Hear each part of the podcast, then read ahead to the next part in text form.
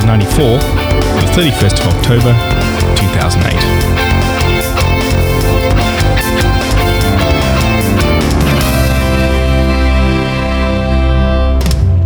How you doing, James? I'm very well, Ian, and yourself? I'm having a splendid day, and here we are on the couch, number 94 this time. Yeah, it's getting up there in the nonagenarian sort of status of things, but as always, there's bags of news to talk about in the field of digital media and entertainment. Indeed, we're going to cover business news, technology news, content delivery, bags of mobile news, and some weird gaming news, and potentially some wacky stuff, if we can think of it. Absolutely. But we'll see how that goes. Well, business news, what's occurring there? Well, we had a bit of there's been a few premonitions going on that Sky are going to say, subscribers going down. This is going to be in the UK you're talking about, right? Yep, absolutely. And we're having difficulty in making as much money as we were before, and the average revenue per user has gone down. And they're kind of seen as a bit of a a litmus test of the economy in some ways, because we, as we know, people do tend to hunker down and stay at home as opposed to the cocoon effect, as I heard at an event I went to last night about expecting that the things that are really just part of your life and you can't give up are going to hang around, and that certainly seems to have been reflecting the results, really. Yeah, so we've got the results come out this morning, and they've said, you know what? Actually, we've been doing all right. So they've reached 9 million subscribers. Not a bad effort at all. And I think everything's gone up, hasn't it? Except for churn, as well as churn, I suppose. That's the so it's gone up a percentile, just over 1% churn, which I guess you'd kind of expect, but overall numbers are still up. Their average revenue per user has gone up by £19 year on year. Yeah, I think that's predominantly through price rises. And through Sky Plus HD, which is... Yeah, Sky Plus and HD, which have gone up as well. So I guess Sky Plus isn't an extra fee now, is it? So that's the... no, that's true. Although the Sky Plus, like the HD packages, do cost you more. Yes, yeah. But then if you've got a big telly, you can afford it. That's exactly. You need it. You can't have a big telly for no reason at all. So, I think if that's, as you say, a litmus test or something, is it a bellwether? I don't know. I've got the wrong word there, haven't I? But it's bellwether. I don't know. Then something at least up to this point, we've been doing okay. So it'll be interesting to see how they go over the next 3 to 6 months, especially, given that there's been you could argue that these results are till the end of September. So true. Maybe the big cruncheroo hasn't kind of hit in, but... The feeling at the event I was at last night was very much, it's a precipice. Is everyone going to come back, and what's happening? But people will tend to focus their entertainment on the home. I think that's you'd mentioned about pizza is the big thing to get into.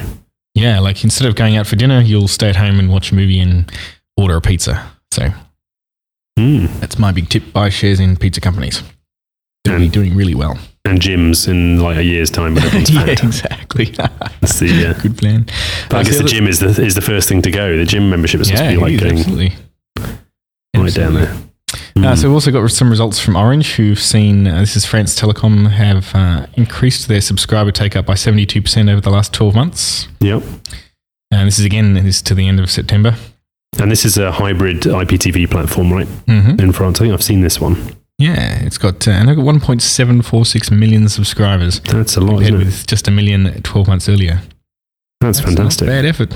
And that's a triple plan. They've got an Orange Foot Pay TV, which I guess is something to do with football, rather than shoes or something. Okay, but the fixed line revenue is going down. It's not clear if they're making money from the TV service, is it? But pay TV services, if you want to kind of make things broadly historical, don't tend to take money until Murdoch buys you and then streams live. I think that's slightly biased. But, you could look at it in the old days in mergers and acquisitions, sort of, it was like how many subscribers have you got? And there was an arbitrary value of, $1,000 plus per subscriber. And but if you're just using it, as most people in IPTV seem to be, as a sort of making your service more sticky is a churn reduction and keeping people locked in. It remains to be seen how profitable it can be. It seems that they're giving you a free set-top box, which might cost, $100, mm-hmm. is a lot more cost-effective. Yeah, it's a lot more cost-effective than trying to win a new customer. Absolutely. I guess the other thing that's interesting here is that IPTV is absolutely scaling to 1.7, so virtually 2 million subscribers. They haven't been able to make it scale, which is but I'd be wary of that, Ian, because I'm not sure that is that all streaming video over IP, mm-hmm. or is it principally digital terrestrial services being topped up with a VOD service? Right. You've got to look at it from the right perspective. Mm-hmm. I mean, you could argue that these guys are just giving you a free Freeview box, which can also access VOD. Okay. So, I'm not sure.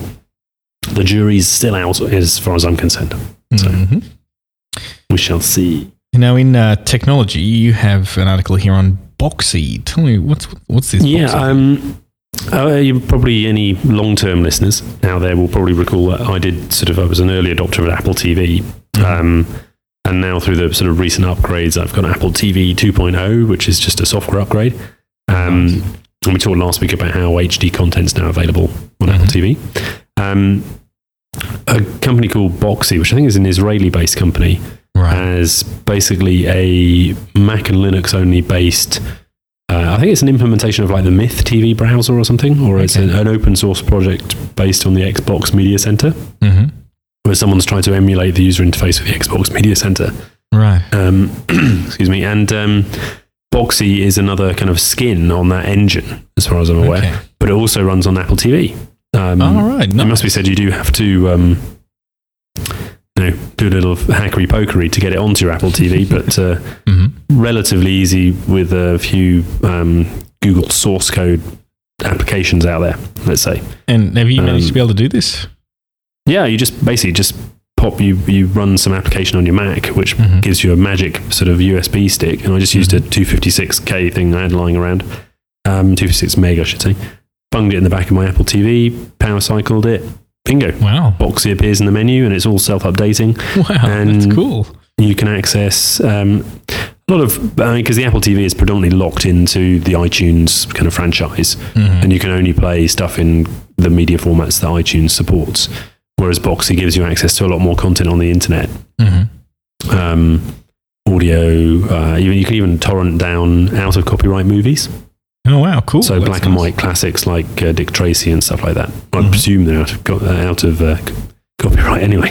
But no, it's very. I mean, the user interface is still very kind of PC centric, I would say. Well, ish. I mean, it's okay to navigate. Obviously, you've got the up, down, left, right, fire, remote control, but. Interesting to look at another interface and to look at other content, which is essentially free as well. Hulu was available, but not available. Well, there's obviously GeoIP locked out. I think the next thing is to try and use some of the ways of circumventing that to have a quick look to see how it works. Because it seemed, I think it was still downloading the file. It was just downloads a default overlay saying you can't watch this. All right, okay. And some of the controls are a bit fiddly, and it does have to kind of almost reboot when you quit the app and stuff like that. But worth a look. If anyone wants an invite, do drop us a line, feedback@onthecouchpodcast.com, and I'll forward you a beta. You do have to have a Mac or a Linux box or an Apple TV to make it work, but... cool, very interesting. Cool. And I guess I'll have to put some advertising on it soon if they want to make some money. Yeah, but I expect that'll come. So on to content delivery. We've got an article on Netflix on TiVo, which we kind of talked a little while ago, but they seem to have finally There's been a bit of movement on Netflix, hasn't there, about this kind of instant on or something? And they've actually got it running on Max as well.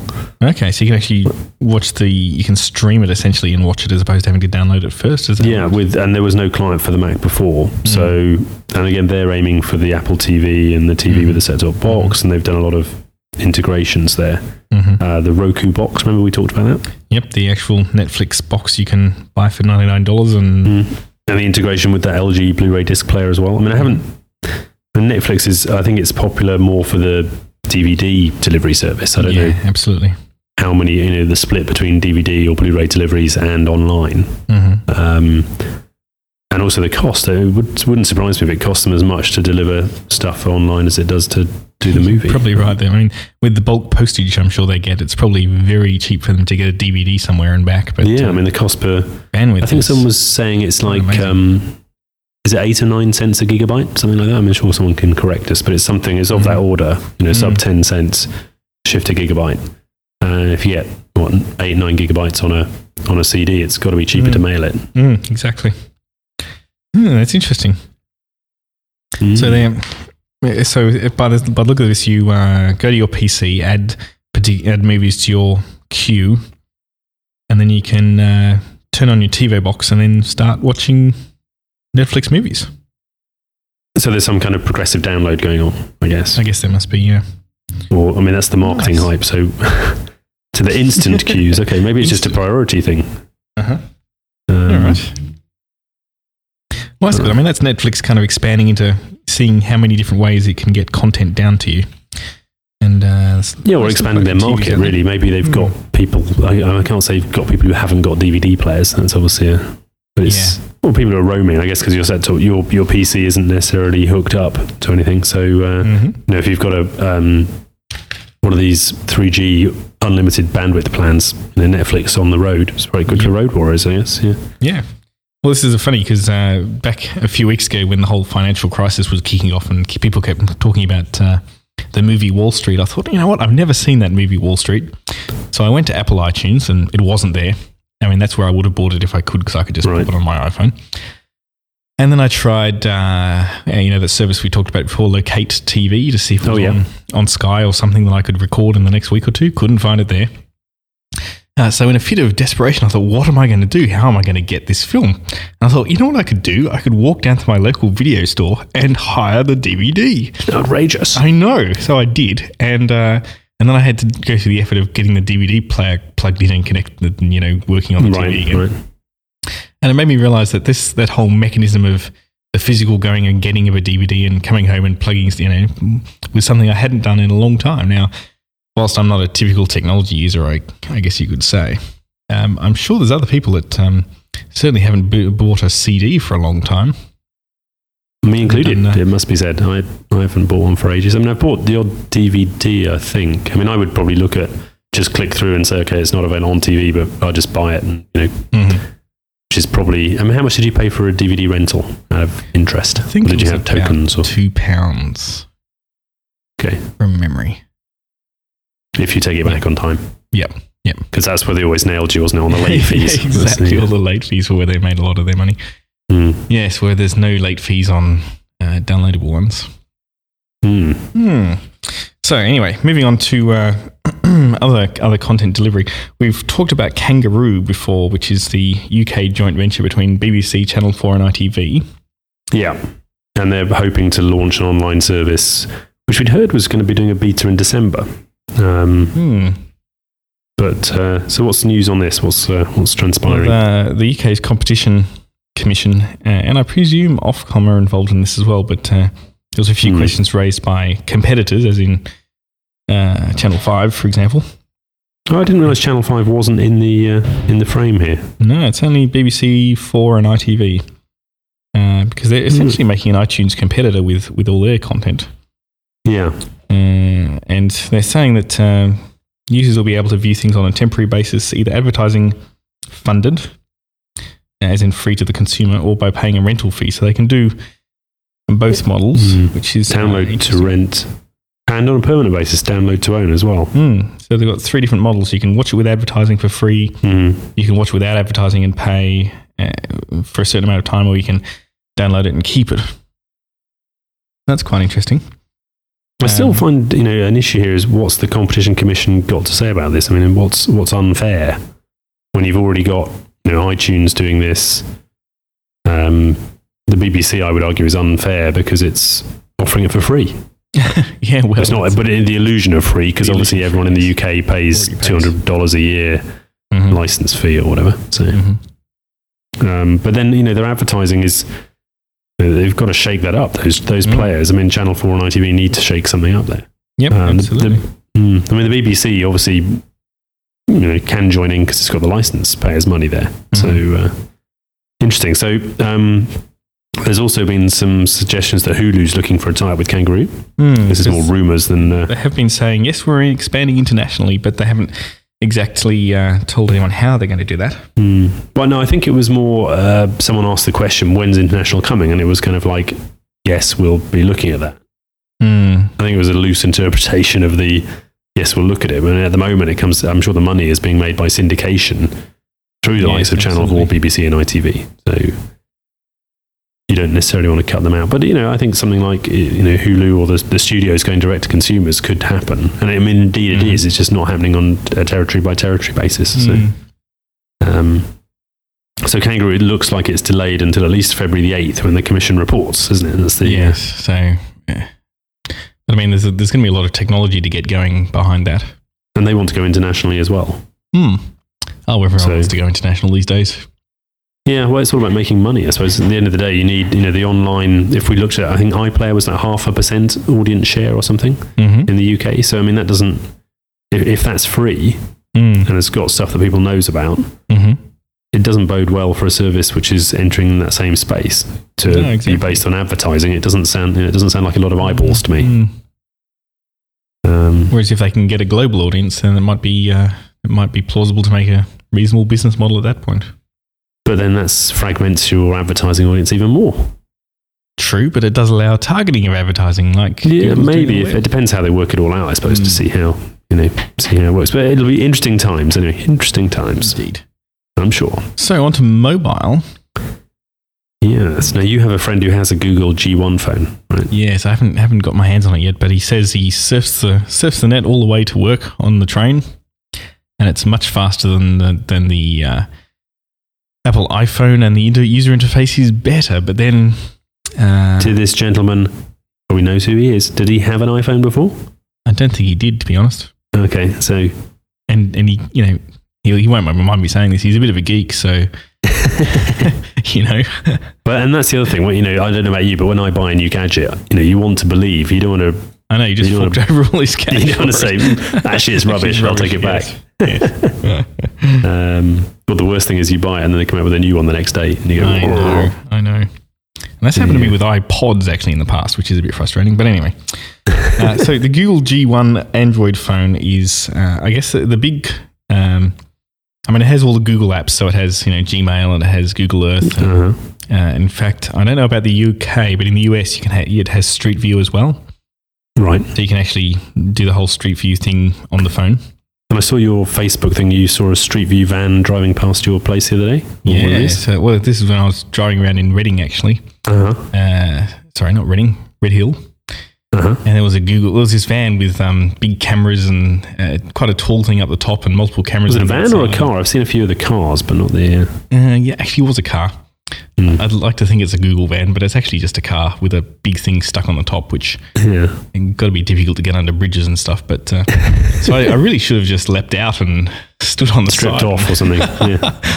Done something, I don't know, immortalised forever. Because you can't imagine they'd actually go round, you know, the whole of the UK too often. No. Although I did notice the other day that Google Earth had updated the pictures of my house. Oh, that's nice. I was looking at getting solar heating stuck in, solar, you know, water preheating. And they do a survey kind of over the phone, and they have a look on Google Earth at your house. Really? And they look at the roofs and see if it's possible. Wow, that's quite amazing. Which is... didn't work because I'm out in the sticks and there's particularly low resolution there. So, and my house looks weird. So I'm not sure what that looks like, my house. But they had at least got my new garden in there. So definitely, you know, I guess it must be every 4 or 5 years, I suppose. But we shall see. So £40 a month the G1 comes from in the UK. Oh, okay. And is that with unlimited internet access? Must be unlimited, sure. Must be. Yeah. And queues from 5 a.m. But I didn't see anything about that on the news.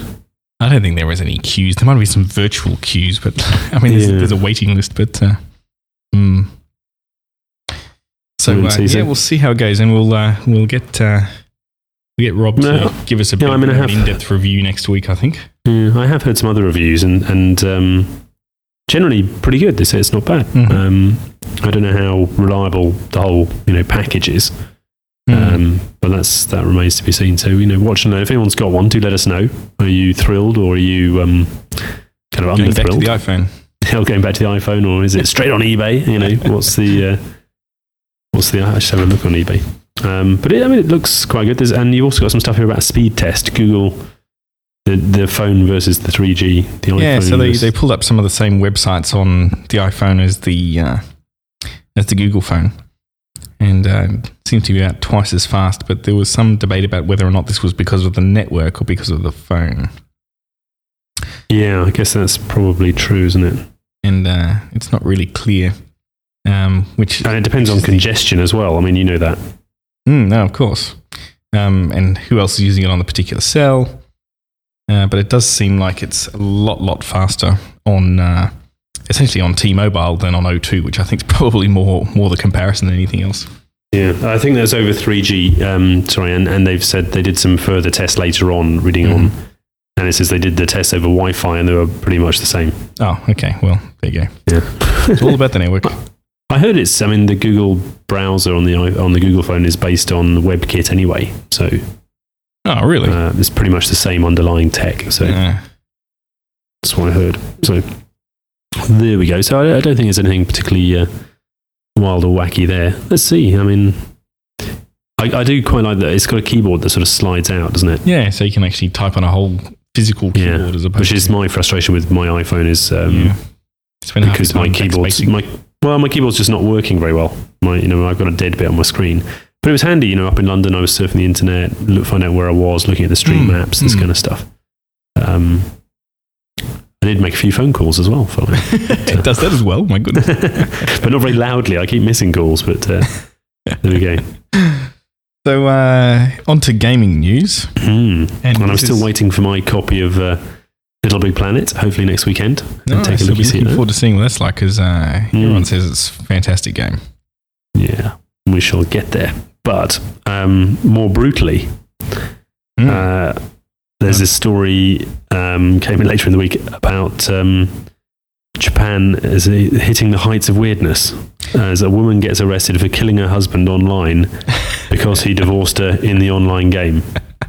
And I wasn't sure whether... So she didn't... let's face it, she didn't actually kill her husband. No, that's right. Then no one actually died in real life. Nobody actually died, but she had been arrested in real life for killing... Yes. Killing someone in a virtual world. Yes. I didn't know whether this was actually meant to be... We should be putting this in the gaming category or the wild and wacky category. Yeah, so she's been... She illegally logged in as him, I think. Yeah, so she logged in as him, and I guess got him to jump off a cliff or something. Yeah, exactly. Something. Logged in as him, and then killed him off essentially within the game. And but of course, it is illegal in Japan, as in many places in the world, to what's the word? It's like fraud, isn't it? Online fraud, to pretend to be someone you're not. That's right. And because she did that, she could get 5 years in prison, or at least a fine of £3,000 equivalent in yen. So you got to watch out before you get upset about getting divorced in the virtual world. But I still don't. Do they get on in real life? I'm guessing not anymore. Yeah. So I think it did kick off with a virtual divorce in this virtual game. I don't actually even know what the game is. We should find out because that'd be quite amusing. It sounds a bit weird. They've played this virtual game for about a year. Yeah, it was a bit weird. Last night I was thinking, you look at this as a bit weird, but last night I was sitting next to my wife on the sofa and we were both surfing the internet on our own laptops. And I said, oh, this is a bit weird, isn't it? I wasn't sending her an email. That would have been super sad. You should have done a little chat thing. Do you think this is weird? Beep. Hello. That would have been weird. Very good. Well, we'll look forward to seeing about your new game next week, I hope. Mm-hmm. Oh, and you were going to talk about, you did a bit of... Google, your latest app on the iPhone, what's that? I downloaded Google Earth onto the iPhone, and it's surprisingly good. You kind of use the whole finger, gesture thing on the iPhone to move things around and scroll around the Earth. And despite the fact that it's a tiny little handheld processor, the actual graphics are not that bad at all. They're obviously better on a PC, but for what it is, it's still quite cool. You can use the actual GPS location to find where you are as well. I heard you can wiggle it about to look at the elevation or something. Does that work in London? Oh, I don't know. You can definitely zoom in to see things closer and further away, but I haven't tried. I heard you could utilize the accelerometers to sort of look at elevation and things like that. I'll have to try that. I haven't even explored that enough, clearly. No, well, yeah. Very cool. It's a nice little thing. You can do the usual sort of searching, and it shows you stuff around the area that you're looking at, and you can zoom in and see your house and all that sort of stuff. So, very cool. It's not that dissimilar to actually the Google Maps stuff, but it's, you know, the whole scrolling around the earth and moving to some other place kind of things. Very nice. Excellent. Well, I'll be looking out for some new iPhone games and stuff, I suppose, and maybe we can get some reports from the Android marketplace and see what's happening there as well. That'd be cool. I think that about wraps us up for number 94. I think it does. So stay safe. Don't go around killing anyone online that you know. Could get in trouble in the real world. At least they're all in Japan. That's right. And so I guess, and do send us your feedback as well. Great to hear from you. If you've got any new gadget which you think is ace and we need to share it, let us know. Send us at onthecouchpodcast.com. Indeed. Have a great week. We'll talk to you soon. In episode 95. Goodbye from me, James. And goodbye from Ian. Cheers. Bye.